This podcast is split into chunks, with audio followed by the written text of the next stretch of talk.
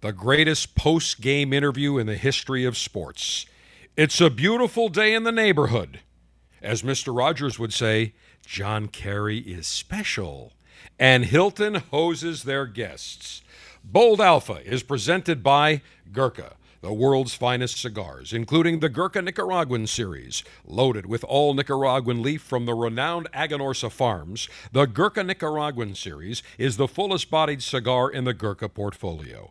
Peppery, spicy and rich while maintaining absolute smoothness. Add the Gurkha Nicaraguan series to your humidor today. Visit GurkhaCigars.com. And by Davidoff of Geneva, makers of Camacho and the Camacho Corojo, built with authentic Honduran Corojo to deliver a bold experience for those that defy the status quo. Prepare for the intensity with Camacho Corojo. Camacho, strength and character. It's in our DNA. Available at davidoffgeneva.com.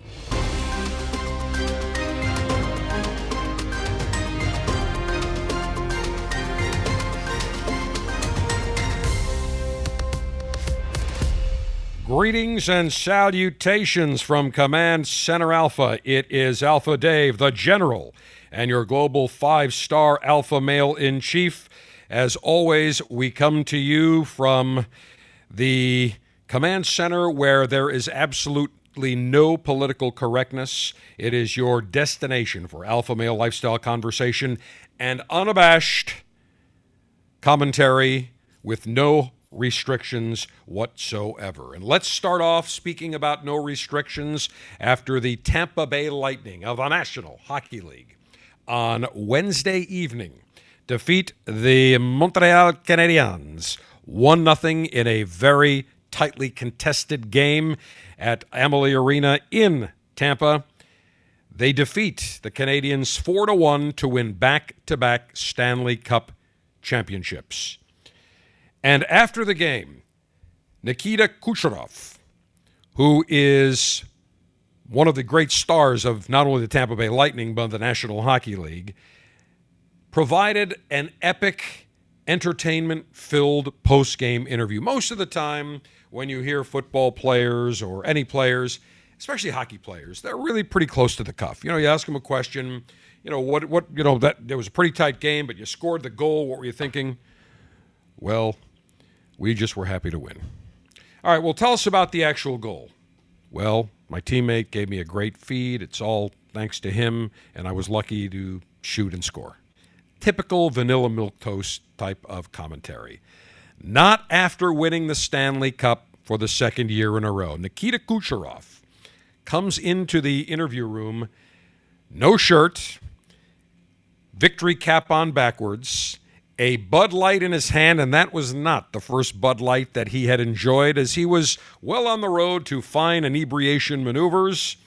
And he is asked a question, and he lets loose. Take a listen. Joe, let's hear it. Just, Let's go, uh, would Let's go, come on. Congratulations. Um, how would you describe your emotions right now uh, after doing what you guys did? I, I, I don't know what to say. Uh, it's fucking back to back, and yeah, I I couldn't sleep for three nights. You know, and uh, to be able to win this game is huge. Wesley was outstanding. MVP. I was telling him every day, Wesley, you MVP. You you're the best player. And then they gave it to whatever the guy in Vegas, uh, the Vezina. And then last year they, they gave Vezina to somebody else. Number one bullshit. Oh, number one bullshit. Wesley took both cups. You know, he took MVP, and I was keep telling him he's MVP. He's the guy that fucking, he's the best. You know, he was on his head today, and you know he kept us in the game. And another shout out for, by him, remarkable. Can't even tell more. I'm so happy we.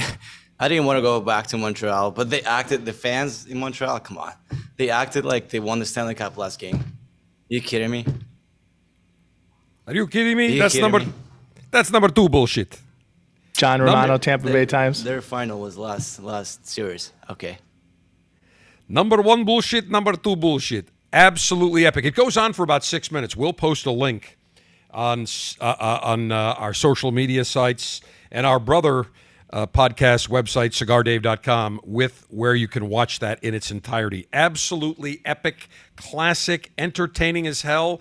And now, Sergeant Steve, have I not been saying number one bullshit the last two days nonstop? And that's all you've said, really. That's all I've said, really. Number one bullshit. It's number one bullshit. Mr. Gorbachev, tear down this wall. Number one bullshit right now. Tear it down. I mean, it, it's just a classic. And by the way, it's the Soviet players. They come to America. I don't think they want to go back to the Soviet Union. We call it Russia now, but it's still the Soviet Union. We all know that. But I don't think they want to go back to cold Soviet Union wearing those funny fur caps. They don't want to go to Siberia, go to Minsk. They want to stay here. The only thing is, I will say this. The Russian ladies no longer the old ladies with babushkas. Today they're hot, blonde, nice boobs, very hot. That's no number one bullshit. It is truth. So, epic interview by Nikita Kucherov. All right. Last night, after the hockey Stanley Cup uh, series is done, um, I just was in the mood. I didn't really want to watch baseball. I was just kind of in the mood to see what was on Netflix or HBO Max. And actually, for uh, I had to, I didn't realize that um, uh, while I was flicking around, I saw the HBO Max on my smart TV, the the app, and I just said, you know, I subscribe to HBO. I think I probably get that. Sure enough, absolutely. So I logged in and I was looking for some various uh, movies just to see what they had, if there's anything different from Netflix or uh, Prime. And sure enough, I come across this documentary called "Won't You Be My Neighbor" about Fred Rogers, the iconic children's television host, Mr. Rogers' Neighborhood. Every kid growing up I think in the late 60s, 70s, even 80s, watch Mr. Rogers. Sergeant Steve, did you watch Mr. Rogers? Absolutely. Do, do your kids, or are they, that's, uh, do they have the reruns going on, or No, they that- haven't. They haven't watched it. So they haven't seen Yep. it? All right. So Mr. Rogers, every, I don't care what, everybody loves Mr. Rogers. The way that he would come in to the his pretend well not pretend but his house his set he'd always have a sport coat on and he'd he'd start singing it's a beautiful day in the neighborhood and then he would take off his sport coat and he would put on the sweater and zip it up and then he'd take off his shoes and put on the sneakers. And uh, it was just it, it was almost as if you were going into mr rogers home. That's really what it was. And it was interesting to see the sets because very primitive. Today, if you were to do a television show, you'd have the fancy sets, you would have all the fancy graphics. There was none of that. It was really Mr. Rogers and his characters. That was it. And I didn't realize that Mr. Rogers, not only was he the host and creator, he wrote virtually everything on the show. He also performed, I think there were 10 different puppet characters that he, he did the voices for and performed and wrote. So, truly a a very talented man that revolutionized not only television or children's television, but I think all of television in general. And and I watched his induction into the I think it was the Television Hall of Fame or the Academy Awards Hall of Fame, something like that, because they they did show a snippet of that during the "Won't You Be My Neighbor" documentary. But afterwards, I went onto YouTube and I saw there were several other videos of him accepting awards, and every single adult. There were adults in, in the and actors, Hollywood moguls, ranging in age probably from their 20s to their 80s. And when he was talking, everyone was dead silent because he commanded that kind of respect. And I think many of the people that were in that audience grew up with Mr. Rogers. So they were almost in awe of Mr. Rogers, and he just his speech was very heartfelt. It certainly, I don't believe, was written on a teleprompter, and he spoke very clearly.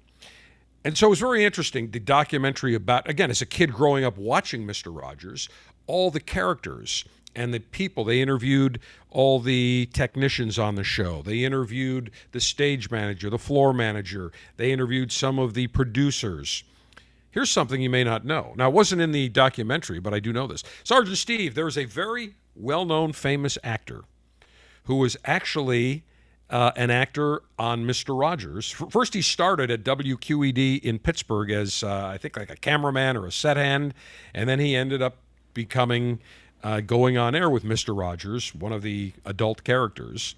And I'll give you several hints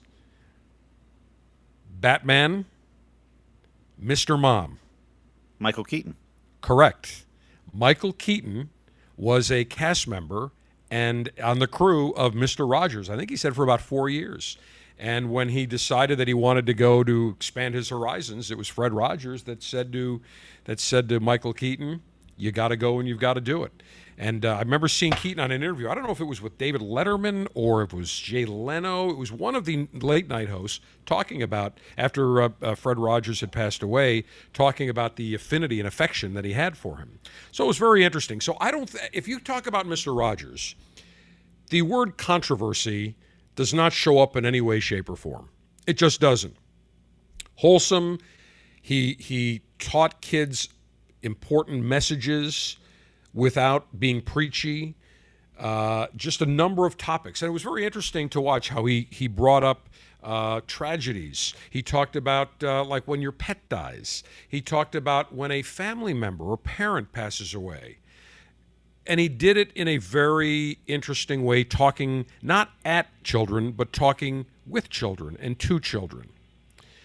So, in the documentary, to my shock, horror, and amazement one of the items that was brought up towards the end of Mr. Rogers' run uh, on television is a number of groups, specifically some, I'm going to call it right out. There are some ultra conservative and, and Republican columnists and groups that called out Mr. Rogers for the culture that saying that he perpetuated the the cult the, the what do we call that um, the um, Sergeant Steve, you know, today when when kids are, are, are identified as they're they're just perfect, they're wonderful. What do we call that again? I'm trying to remember what the what the fr- the term of that is. I know there's this like a, a term. Participation trophy society. Yeah, the participation trophy society, or the entitlement society. That's what I'm looking for. The entitlement society.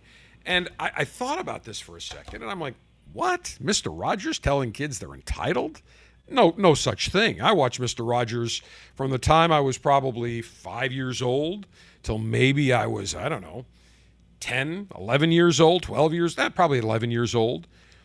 I don't ever remember him saying, You're all entitled, that we shouldn't keep score, that everybody is perfect. That's not what he said.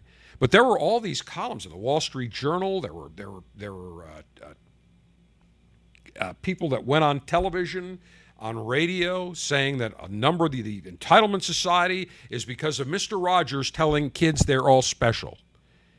And it just shows you, I have always stated that half of Americans are stupid. Now, I don't mean that to be a wise ass. I don't mean that to be derogatory towards people, to be condescending. But you know what I'm talking about. Half of Americans are stupid. It has nothing to do with socioeconomic status. It has nothing to do with profession, and it doesn't have to do whether you're Republican or Democrat.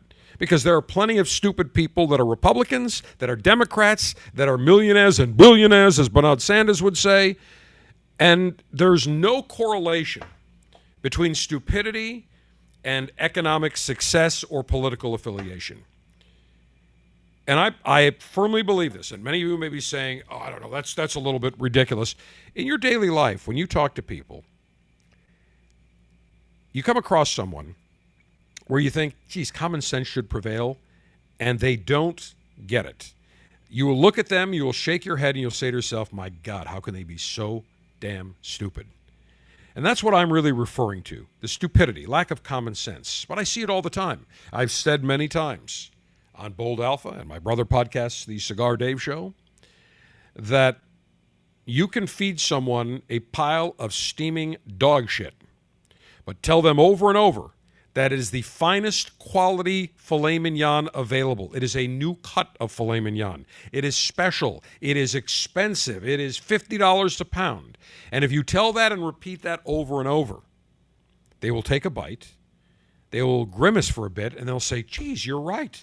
Wow, it's definitely a different taste, but wow, this is definitely, you know, yeah, the best filet I've ever had. Why? Because when you tell someone a lie over and over, it becomes truth. Joseph Goebbels, the director of, uh, of propaganda and enlightenment for the Nazi Party under Hitler, stated that if you tell the lie often enough, people will believe it. We see that in politics today over and over. So when you tell people lies on a continual basis, they will start believing it. And so people will start believing lies were told that, oh, Mr. Rogers is responsible for the entitlement society. And it was interesting. I didn't realize how prevalent it had become. I mean, newspaper articles, there were opinion pieces in, in well established newspapers across the country Wall Street Journal, New York Times. People uh, in, in media were, were spouting this nonsense. Now, thankfully, most people realized it was number one bullshit. Mr. Rogers never said to children, You are entitled, you are perfect, you are wonderful, you do no wrong, you should get everything you want. Never once did he espouse that. What he said was to every child, You are special. You are special. No matter whether you were white, black, no matter what your religion, no matter what your economic status, he always talked to children and said, You are special. Now, is it so wrong to try to help a child gain self esteem? I think part of the problem today is we don't have enough people providing that self esteem to children. You look at one family households where there's no father, there's no male influence. We have a huge problem in society today kids born out of wedlock left and right. Very prevalent in the black community. And when blacks it, blacks themselves address it. They're called Uncle Toms. They're called all sorts of names. They're, they're, they're defectors. They're racist. The problem today is we don't have enough kids that are born out of wedlock with someone telling them you are special you should you you giving them confidence guiding them. They are missing the male influence. Their mothers in many cases are just not qualified to do it or can't do it. They're working one or two jobs. They're not they don't have the same influence over a child as a male figure whether it's a guardian whether it's a friend whether it's an uncle whether it's a father. So mr rogers looked at children and said you are special that didn't mean that they're entitled, didn't mean they're perfect. So anybody that tried to equate, in my estimation, I got angry watching this. I'm like, how in the hell could these people even consider that Mr. Rogers was an evil figure and equate Mr. Rogers with the entitlement society? Mr. Rogers never said, don't keep score when you play sports, kids. When you play games, don't don't try to win when you are out playing with other friends, don't ever count. Don't ever say that you're winning. He never said that. Mr. Rogers always said kids are special, but he never said they were entitled, they're perfect. He never said not to keep score. I guarantee you, in one of his episodes, he probably did talk about sportsmanship, about how learning to win gracefully, learning to lose gracefully. Guaranteed. So when I see people that would try to equate, and by the way, many of them were Republicans and conservatives, and I have no problem. I'm conservative. I have absolutely no problem calling people out when they are wrong, whether they're Republicans, Democrats, liberals, conservatives, socialists, Marxists. When they're wrong, should be criticized, I will call them out. Now, I know there are some people that say, oh, you should never criticize a Republican or conservative. Well, when somebody makes an ass of themselves by trying to equate Mr. Rogers with fostering, perpetuating, creating the entitlement society, you have to call it out as number one bullshit, which is exactly what it was. But it was fascinating. If you have not watched it, I would absolutely watch it. I'm sure it's probably available on not only HBO Max, maybe it's available on Prime or Netflix. Won't You Be My Neighbor? 2018. It was an hour and 35 minutes.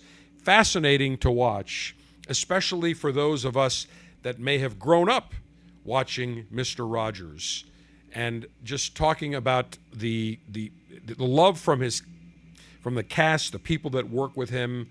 You could tell that it was absolutely not phony what you saw is what you get. And it was really fascinating to watch Fred Rogers deliver a commencement address. They showed they showed film of him giving a commencement address and the number of people that walked up to him that were at the time not only 21, 22, 23, but some people that were in their 30s and 40s that wanted to come over, hug him, thank him, meet him, uh, and express to them what he meant in their lives. So, Fred Rogers, and by the way, he passed away at 75, just about two years after he stopped doing the show. He had had stomach pains for a long time. Uh, apparently, kind of ignored them. Finally, saw a doctor. I think it was October of, I think it was 2000, maybe 2004, 2005. Diagnosed him with stomach cancer. He delayed treatment until January because he had some commitment that he wanted to fulfill. And then about six, seven weeks later, uh, he passed away at the age of 75. So, Fred Rogers, won't you be my neighbor? Just absurd to think that Mr. Rogers is the cause of the entitlement society. We all know that to be false. It is, as Nikita Kucher- Kucherov would say, number one bullshit. If you are looking to add a full flavored cigar to your portfolio of cigars to enjoy, I've got the perfect selection for you. The Gurkha Nicaraguan series. It is loaded with Nicaraguan leaf from the renowned Aganorsa farms in Nicaragua. The Gurkha Nicaraguan series features a Corojo 99 Nicaraguan wrapper, dual Corojo 99 binders, and Corojo 99 and Criollo 98 long fillers. The result? A super full flavored cigar with loads of pepper, loads of spice, very rich, while maintaining absolute smoothness the entire time. Try the Gurkha Nicaraguan series, add it to your portfolio, add it to your humidor. You will be in for a super Nicaraguan Puro cigar treat. Gurkha, the world's finest cigars. Visit GurkhaCigars.com. As Mr. Rogers would say, John Kerry is special. You are special, John Kerry. And John Kerry proved it once again. You will recall, well, first of all, the special climate ambassador, like we really need one, was over in Ireland. I don't know it was Scotland, Ireland, Iceland, Greenland, who the hell knows? Somewhere, somewhere in that neck of the woods. This is, I don't know, maybe about six, seven months ago. And of course, he's talking about climate change and addressing the urgent need to focus on climate change, and we don't have time.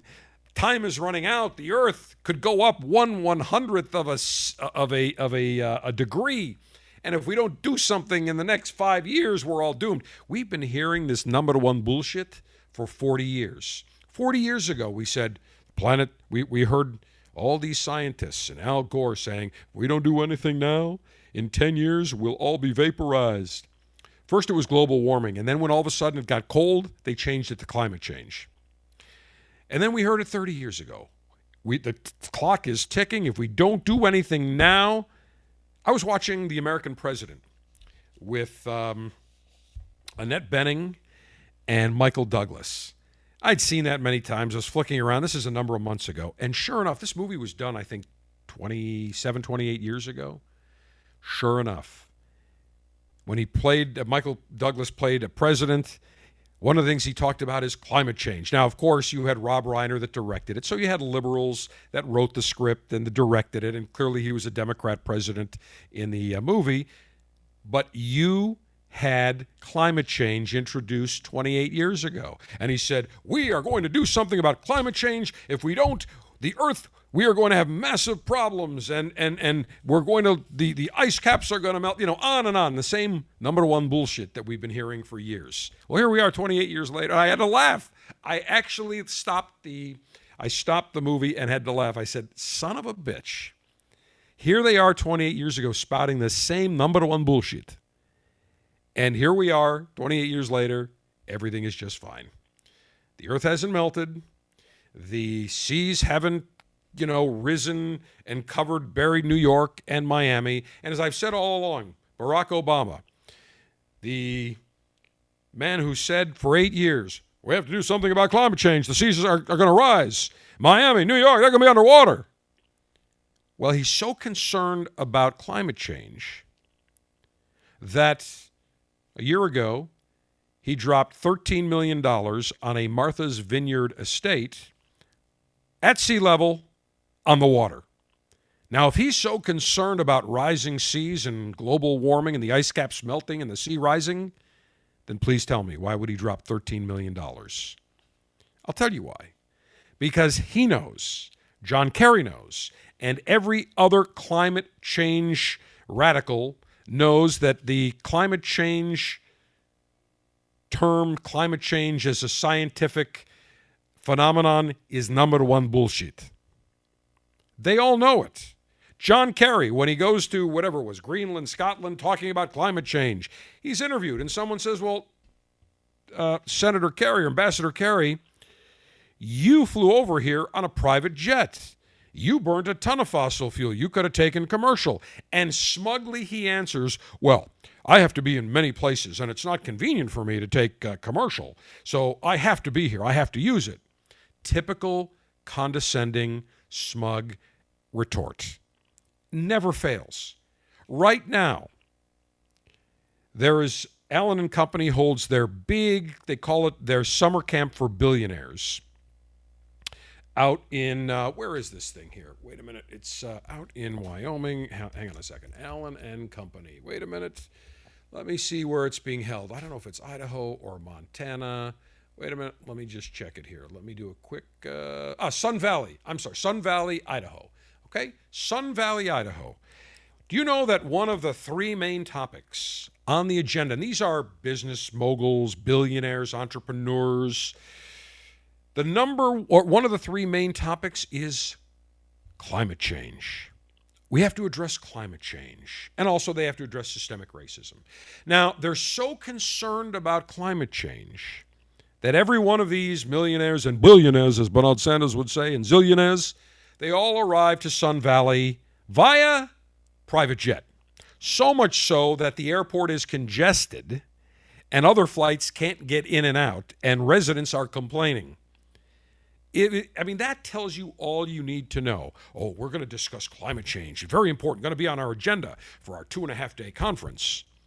And yet they all come flying in private jets, burning loads of jet fuel, loads of Jet A. But yet they'll look at you and say, you need to reduce your global carbon footprint. You need to put your air conditioning back up to 78 degrees. And in the winter, you can't heat your house down to 7 or up to 72, 74. You got to keep it down at 60. You need to go get yourself an electric vehicle. And even though it's $30,000 more than a regular car you need to stop doing this and stop doing that. And and and they go on and on spewing their number one bullshit to you. Yet they'll still live in giant 20 30 40 50,000 square foot houses. Not just one two three four houses they'll have. They'll have their big airplanes. They'll they'll go in SUVs and I have no problem with private air transportation. I'm a pilot myself. Love flying around privately. Sergeant Steve we took uh, we took uh, Alpha Force One up to Buffalo a few years ago. Did you enjoy the ride? It was fantastic. Yes. Would you complain about any of the carbon emissions we were spewing? Uh, no, I was enjoying the carbon emission, emissions we were spewing. Yeah, 38,000 feet, uh, you know, two hours and uh, 10 minutes, 15 minutes nonstop from Tampa to Buffalo for our big pleasure fest. We had Baron on board, voice talent ed. We had some nice catering. We were enjoying ourselves. No complaints. Now you see why the billionaires and millionaires and zillionaires will never, they'll always look at you and wag their finger, but they'll never practice what they preach. I have no problem with gas guzzling SUVs. I drive one myself. And all these people that are like, we have to go to electrified vehicles. It's good for the environment, it'll reduce emissions. And then you ask one of these climate change wackadoodles, hey, how do you, where do you get the power? To uh, you know to charge your electric vehicle overnight. And you know the answer they'll give you 99% of the time? Well, from the wall. You, you, you, you plug in, you take the plug, and you, you charge up. The power comes from the wall. That's what they'll tell you. They won't tell you, well, you need a primarily carbon based power plant, whether it's coal or natural gas. And most coal is being phased out. It's pretty much natural gas, which we have an abundance of here in the United States. It burns clean, it is cost efficient. They never tell you that the power to charge your electrified vehicle comes from a power plant. They never tell you that all of a sudden, if we replace 350 million or 400 million vehicles on the road with electrified vehicles, go from gas and diesel to electrified, we're going to have to probably triple or quadruple the number of power plants on, uh, uh, you know, in the United States. And wind and solar aren't going to cut it. You're going to need natural gas. So all they're doing is substituting one carbon fuel for another, but they'll never tell you that. They'll tell you to go out and drive small cars and be fuel efficient, yet they'll still drive in their motorcades, in their SUVs, in their limousines, in their private planes, while they wag their finger at you. And it never fails. Here's a perfect example once again John Kerry, always looking down on you, wagging his finger saying, "Do as I say, not as I do," just like all these other liberal liberal clowns. And the latest example is John Kerry was photographed walking through Boston Logan Airport, grabbing a commercial flight Monday morning without a face mask. Federal law now says, or an executive order signed by, uh, signed by brainless Joe Biden, that anytime you are in a an airport, train station, bus station, on airplanes, I think in buses too, trains, you must wear a mask. Now, I think that is number one bullshit now. I think the time is up. I get a kick out of when people go to the airport and you see these little dots on the floor saying maintain social distancing six feet. Yet you go on an airplane and they pack you in like sardines and you're, you know, 14 inches away from someone else. So please, kind of a joke. But John Kerry walking through an airport body scanner Monday 11:41 a.m. at Logan Airport without a mask. He doesn't even have one around his hand, around his neck. He doesn't have one that's drooped down. He walks through without a mask. And this is not the first time. Back in March, I think it was St. Patrick's Day, John Kerry was uh, photographed maskless, sitting uh, in an American Airlines flight in first class by the window, not wearing a mask. The mask was below his chin. Actually, I'm not sure. I think it was hanging off his ear. Right, it was hanging off his ear. He wasn't eating, he wasn't drinking, he was reading. Did not have a mask on. So, this is not the first time that he has blatantly flouted the mask executive order. Now, if you flouted it and didn't wear a mask, or I, we'd be kicked out of the airport. We'd be put on a no fly list. The airline would, would ban us for life.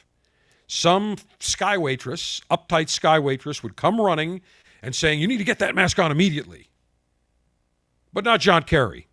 Because no sky waitress would ever, or TSA agent would ever have the guts or the balls to go to him and say, You need to put your mask on. I don't give a shit who you are. Put the mask on. It is number one bullshit. You are not wearing the mask. Now, at the time in March, John Kerry, after the picture emerged and, and hit social media, went viral, he called the image malarkey, claimed that his mask slipped momentarily. No, it didn't. He's blatantly lying, and he knows it, and we know it and he walked through on Monday morning at 11:41 through the the uh, explosives detector, metal detector, not wearing a mask. No mask in sight. A spokeswoman for Logan Airport said that masks are required anytime someone is inside the airport or on an aircraft, including during screening, accordance with the TSA mandate. The White House, of course, did not comment. There's a $250 fine for first time violators, up to $1,500 fine for repeat offenders. Well, he should have been fined now for a second time. That would make a $1,500 fine. A spokesperson for the TSA, the Transportation Screw Up Administration, declined to comment, but said that the requirement remains in effect on planes and in airports and applies to all passengers save for those specifically exempted in the security directive, passengers under the age of two, or those who have health issues that would preclude them from wearing face coverings. Well, John Kerry does have a health issue. He has a non functioning brain. So, therefore, he could certainly claim that I don't need to wear a mask because I have a health issue. My brain is non functioning. Therefore, I'm not breaking the law. John Kerry is indicative of every liberal that walks and inhabits not only the United States, but other countries. Oh, by the way, Kerry was asked for comment, did not res- uh, respond to a request for comment. A spokesperson at the State Department, where Kerry's office is based, also declined comment. None of them could say, hey, he's just like everyone else. He has to wear the damn mask.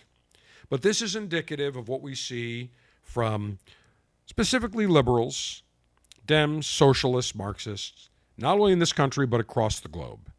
They believe that the laws, the rules don't apply to them. Masks, they're for you, not for me. Driving electrified vehicles and small little vehicles, that's for you, not for me. Taking commercial, that's for you, not for me. Making sure that you do all you can to reduce your carbon footprint, live in a smaller house, keep your air conditioning during the summer, keep it high at 78 or 80, and in the winter, keep the heat down to like 60 degrees. But for them, oh no, it's 68 in their homes in the summer, and it's 72 in the winter. Guaranteed. It is always do as I say, not as I do. I'm fed up with it. I'm sick of these clowns. And I'm sick of the liberal stream media. I don't call them the mainstream media because there's nothing mainstream about them. They're not middle of the road. They're not mainstream. They're not objective. They are biased. They are biased hard left. The libstream media says nothing. I assure you, if one of President Trump's cabinet members was on an airplane wearing, not wearing a mask, it would have made every nightly newscast, every newspaper, made the rounds on social media, gone viral. Have we heard anything from the libstream media about John Kerry not wearing a mask, even though the picture was shared all over the place? Not a peep. Not a word. Because the rules do not apply to the liberals. And in my estimation, that is number one bullshit and is unacceptable. Screw John Kerry. Anything John Kerry or a liberal tells you about not driving gas guzzling SUVs or taking private airplanes or keeping your air conditioning down in the summer, living in smaller houses, not firing up your grill because it could cause uh, harmful emissions into the atmosphere. Ignore them. Ignore these bastards. That's exactly what they are. They are frauds. They are giant frauds. They are con men and women that are perpetuating the biggest con not only to Americans, but the global population, that climate change is a systemic issue. Climate change must be addressed immediately. That climate change is, is, is the most pressing issue we have. All climate change is about wealth transfer to make the elites wealthier and you poorer. That's all it is. They want you to pay more for fuel, you to pay more for food, you to pay more for power you to uh, pay more for everything in your life while they enjoy the riches of the wealth transfer. Screw them. If Obama, as I said, was and every other climate change hysterical clown was so concerned about rising sea levels and climate change, none of these clowns would be buying big mansions, estates on the water. And if you look at all the elite that live on the water that are buying big properties on Martha's Vineyard, Cape Cod, Nantucket, you name it. California, Florida. If they're not concerned about it, why should you? Do the math. They're not concerned because they know climate change is number one bullshit. For six decades, Camacho has been working hard to build the best damn cigars around perfecting, preserving the authentic Corojo seed. That's the foundation of the Camacho blends. They talk about strength and character, and that is in Camacho's DNA. And so is the Camacho Corojo cigar. Complex, flavorful, no compromises. It is bold, it is rich, it is tasty. And it's built using wrapper, binder, and filler that is grown and harvested in the legendary Jamastran Valley in Honduras. A fifth priming wrapper, deep, dark, rich, three primings in the filler. What you get is a cigar strikingly dark in appearance. Camacho Corojo makes a statement with intensity that's backed up by cedar and earthy notes. A bold experience for those that defy the status quo. Camacho, strength and character. It's in our DNA. Two other items I'd like to get to here as we get set for the weekend here on Bold Alpha. And by the way, let me just remind you very quickly that if you have the opportunity, make sure you check out our brother podcast, the Cigar Dave Show podcast, all about cigars and being a cigar connoisseur. Do a search for Cigar Dave in your your podcast provider. And make sure you subscribe. And make sure you not only subscribe to the Cigar Dave Show podcast, but if you have not done so already, subscribe to Bold Alpha, smash the five star button, leave a comment if you will, if you like our unabashed commentary. If you like the fact that we're politically incorrect, that we're not afraid to dole it out and separate fact from bullshit, then give us a five star review. If you want us to give you the phony message, to be little wussified betas, then give us a zero or a one star review. But I think all of you that are listening, you're all alpha males. And I'll tell you another thing that, that is important about being an alpha male. We enjoy our meat. We enjoy our grilling. We love grilling steaks. We love smoking ribs or a brisket. We love our burgers. We love our dogs.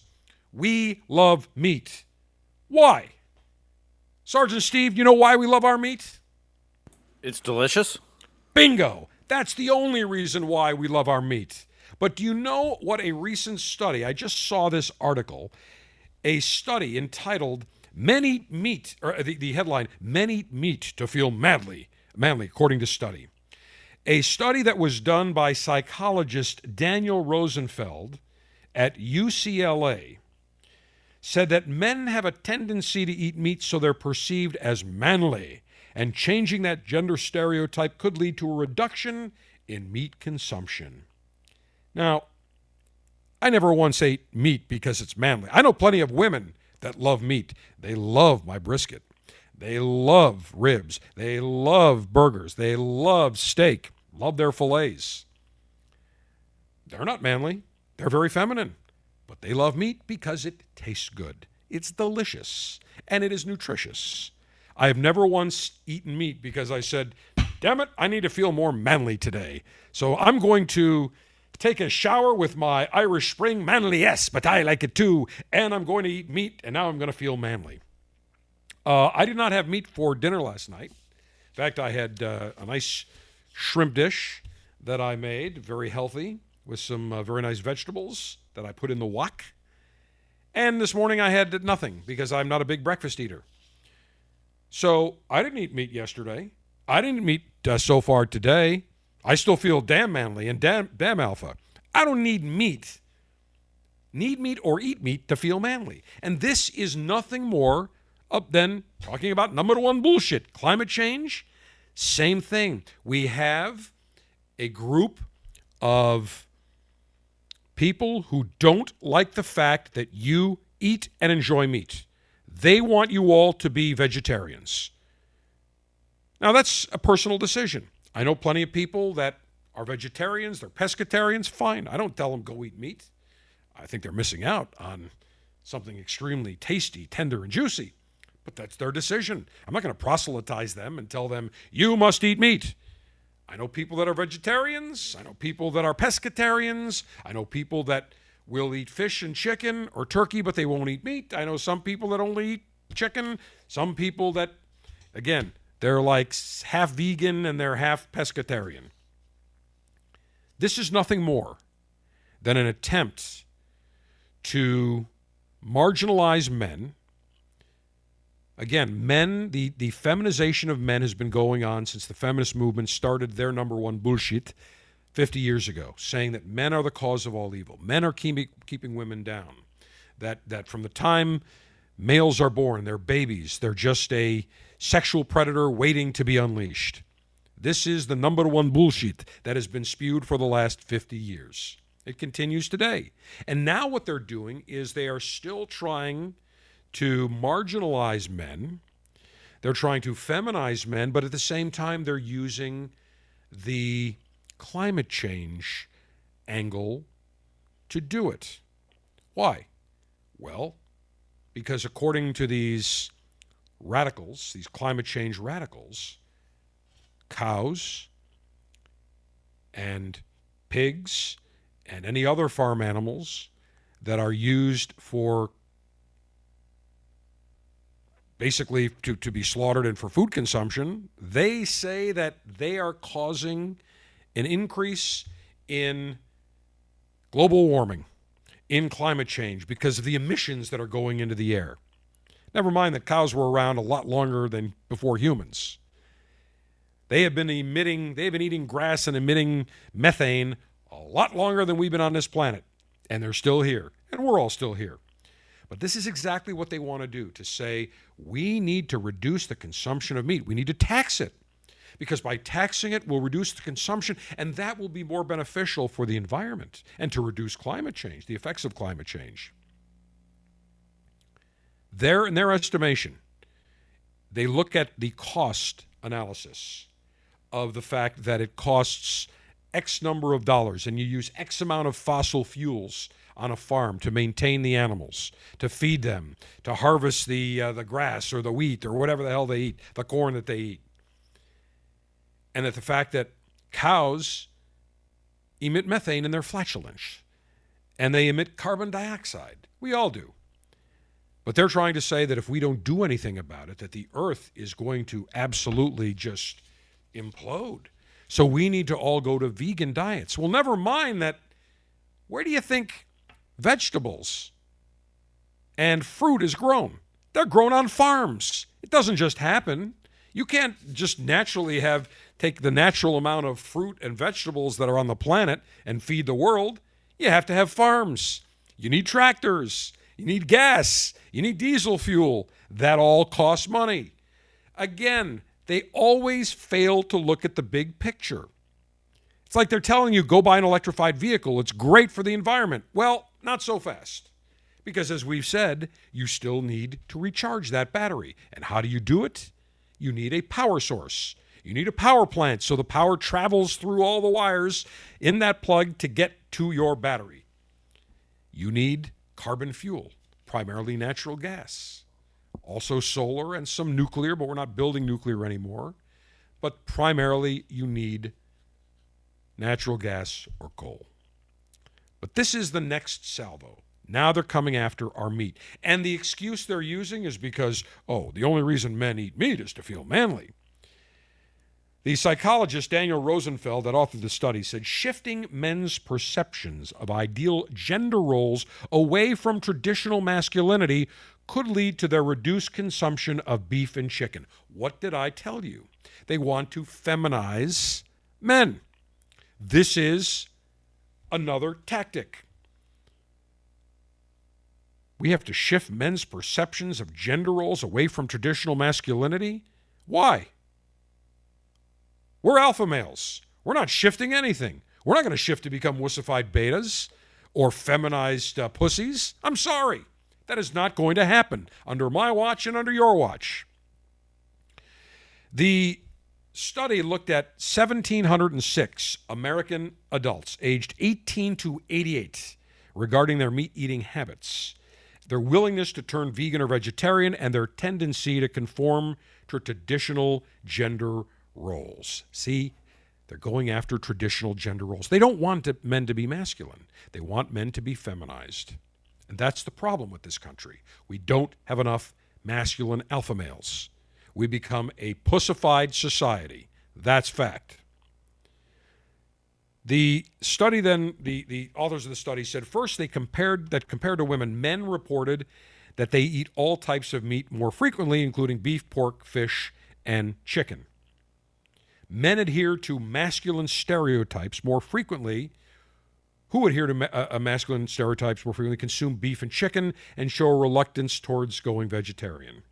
Yeah, I'm not going vegetarian. Yeah, I am masculine. I'm damn proud of it. I am an alpha male. Damn proud of it. I do consume beef and chicken. Yeah, I'm proud of it. You're damn right I'm not going to become a vegetarian or a vegan. That is not going to happen. It said men who eat fish and pork do not stick to those rigid ideas of manliness.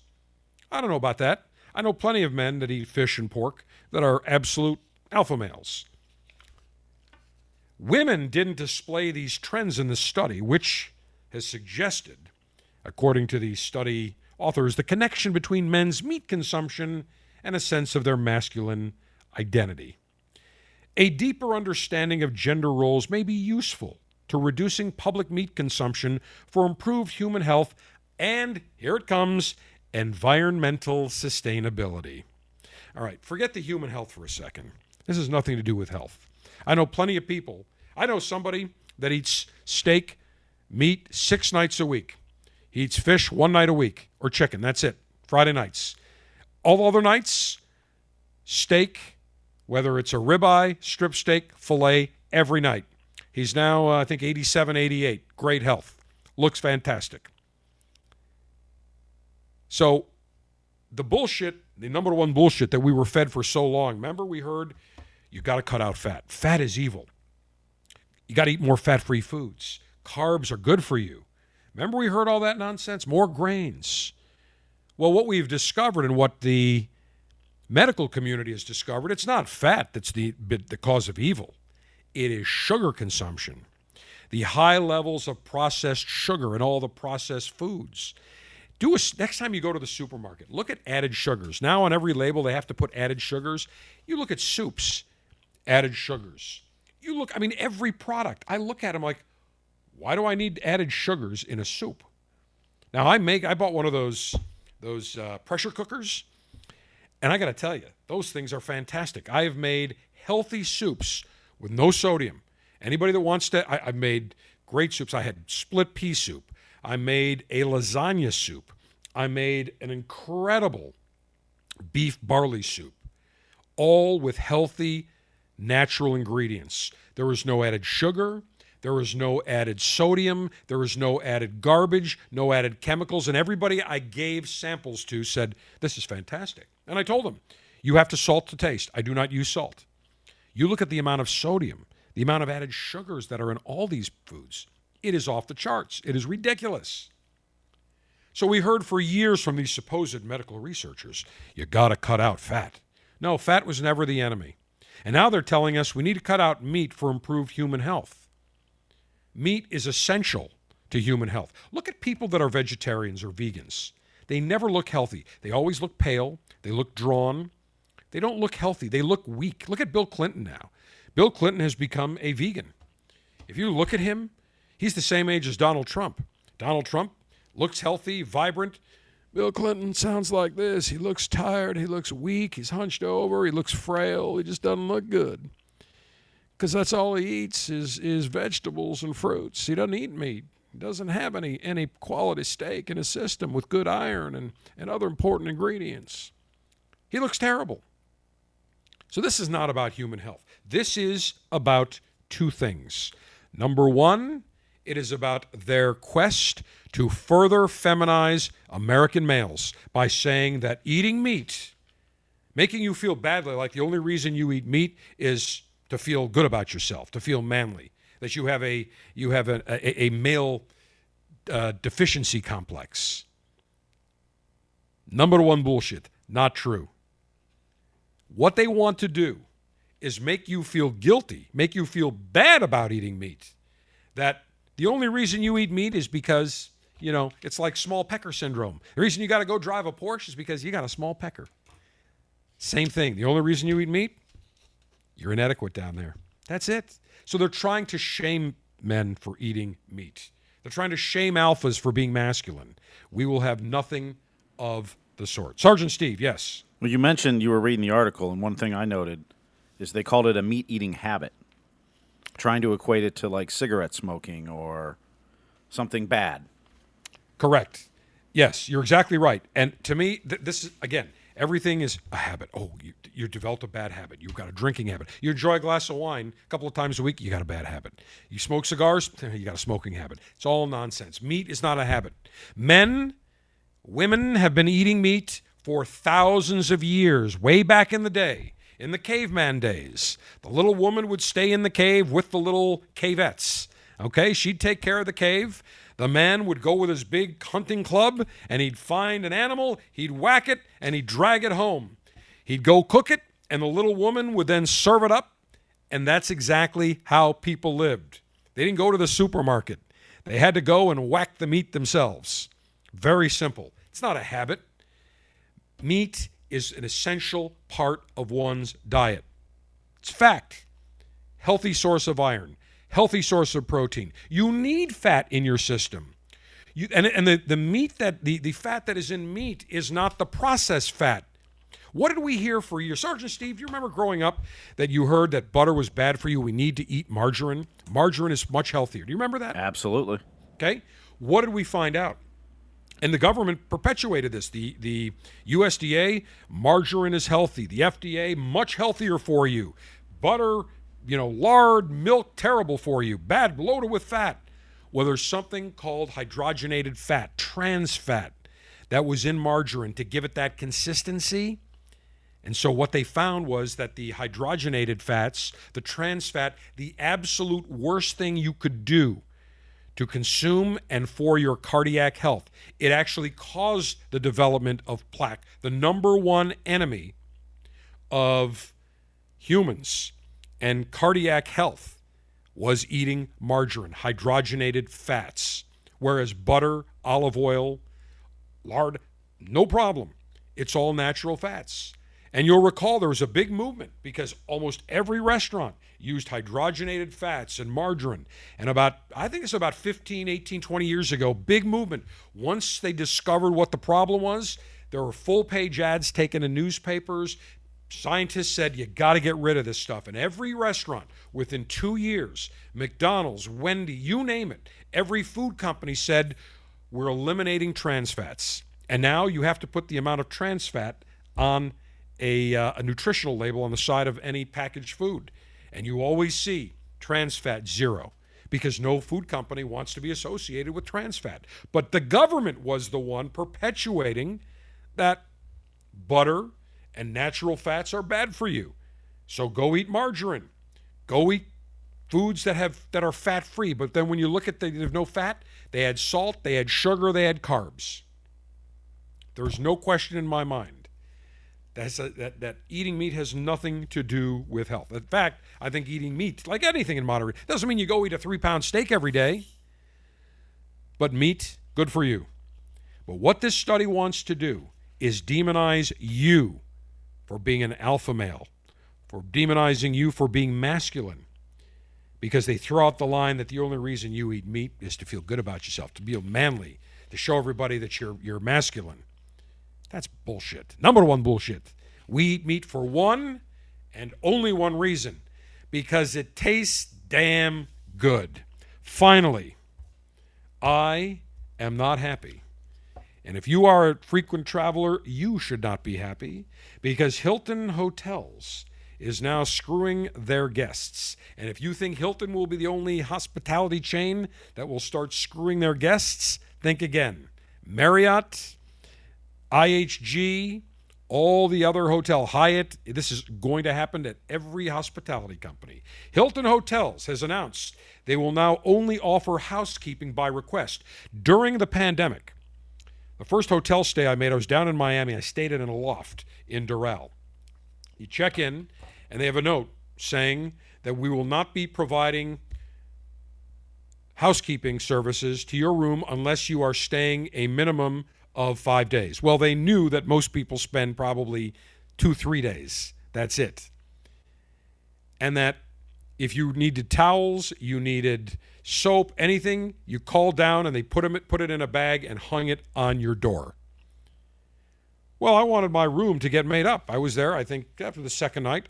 I like when I'm when I'm paying for a hotel room, I want clean sheets. I want my bathroom cleaned. That's what I want.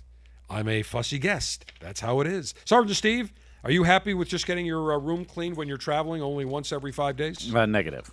Right. You want it every day. Want it nice and clean. So when you come back, ah, the bed is made, new towels, it smells nice, the bathroom is clean. That's exactly what you want. You pay for it. It is built into the cost of staying at a hotel. Well, Hilton now announced that they that moving forward it will no longer offer daily housekeeping at their hotels. Guests who want their rooms may do so by calling the front desk. And here's what they'll tell you. They'll say, "Well, to protect the environment and to limit interaction and your privacy, we will not conduct daily housekeeping, only by request. They'll always put it into the guest, like it's the guest that wants this. No, they don't. Because if a guest doesn't want housekeeping, they just put the do not disturb sign, or they call down to the front desk and say, I'm in room 317, no housekeeping today. So now Hilton has made this company wide. There are some exceptions, however. The Waldorf Astoria, LXR, and Conrad properties will still offer daily housekeeping. Hey, at three, four, five, six hundred dollars a night, you better believe it. And all the Hilton resorts in Asia Pacific will still offer it. Now, in releasing the uh, in the press release announcing the change, Hilton said, "For your comfort, what did I say? For your comfort, we want your stay to be as undisturbed as possible. Guests are invited to tailor their housekeeping services to their comfort level. To schedule, simply call the front desk." Now they say, of course, between stays, all Hilton guest rooms will be thoroughly cleaned and disinfected between guest stays. They will no longer, however, place a clean and sealed sticker on the doors of the hotel room after the room has been cleaned. Now, this is done being done for two reasons. One, primarily, cost. I think that they see labor costs are going up. They've been able to get away and train. Again, this is all about training behavior towards their guests. Look at what the Democrats have done, all the blue states. They use the pandemic to basically corral the behavior of their citizens. They want more government intrusion, so we're going to tell you what to do. They want more intrusion over business, so they dictated what businesses could and couldn't do. It's all about control. And they've seen that for the past year, 13 months, they've been able to acquaint guests with limited and fewer housekeeping services. And those that want it could still call up. But they know that, again, what did I tell you? Most Americans are lemmings. They will just follow the herd. And most Americans, most hotel guests will say, oh, okay, they're not going to do it. They're not going to call down. Now, Sergeant Steve, you would, I would, all of you alphas would, but most wussified betas will not. But this is done for two reasons. Number one, they've been able to condition guests for the last 13 months. Now they don't have to staff up because if you have a full hotel, and most hotels are running at high occupancy rates. Let's say you have, I got a friend of mine in the hotel business, and I think he told me that you need like one housekeeper for every, I think he told me like 35 rooms or 40. There's some formula that they use. So think about this. If you're doing daily housekeeping, and let's say you've got a 400 room hotel, I think you need maybe like, let's just say you need whatever, 10, 12 housekeepers. Well, now all of a sudden, you have the same 400 room hotel, but you're only offering housekeeping when a room changes over and on demand. And you know that's probably going to be maybe every three, four days.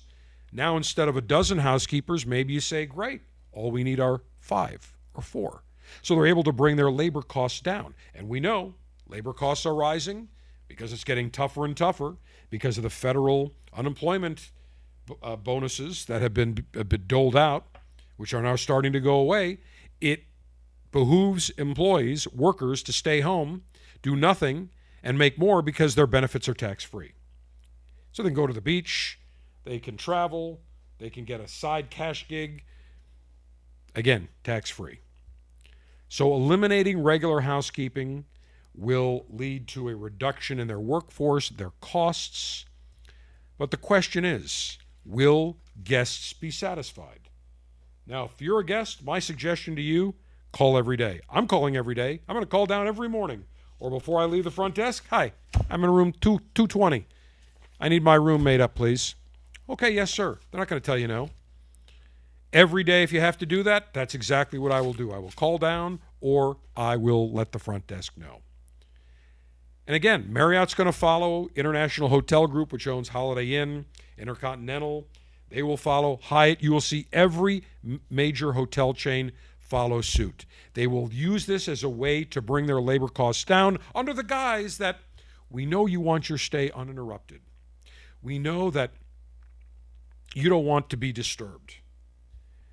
But that if you want cleaning services, housekeeping services, they're available. You just have to call down, knowing full well that probably 60 to 70, maybe 80% will never call because they'll say, well, you know, I'm only here for two nights or three nights. Yeah, I'm fine.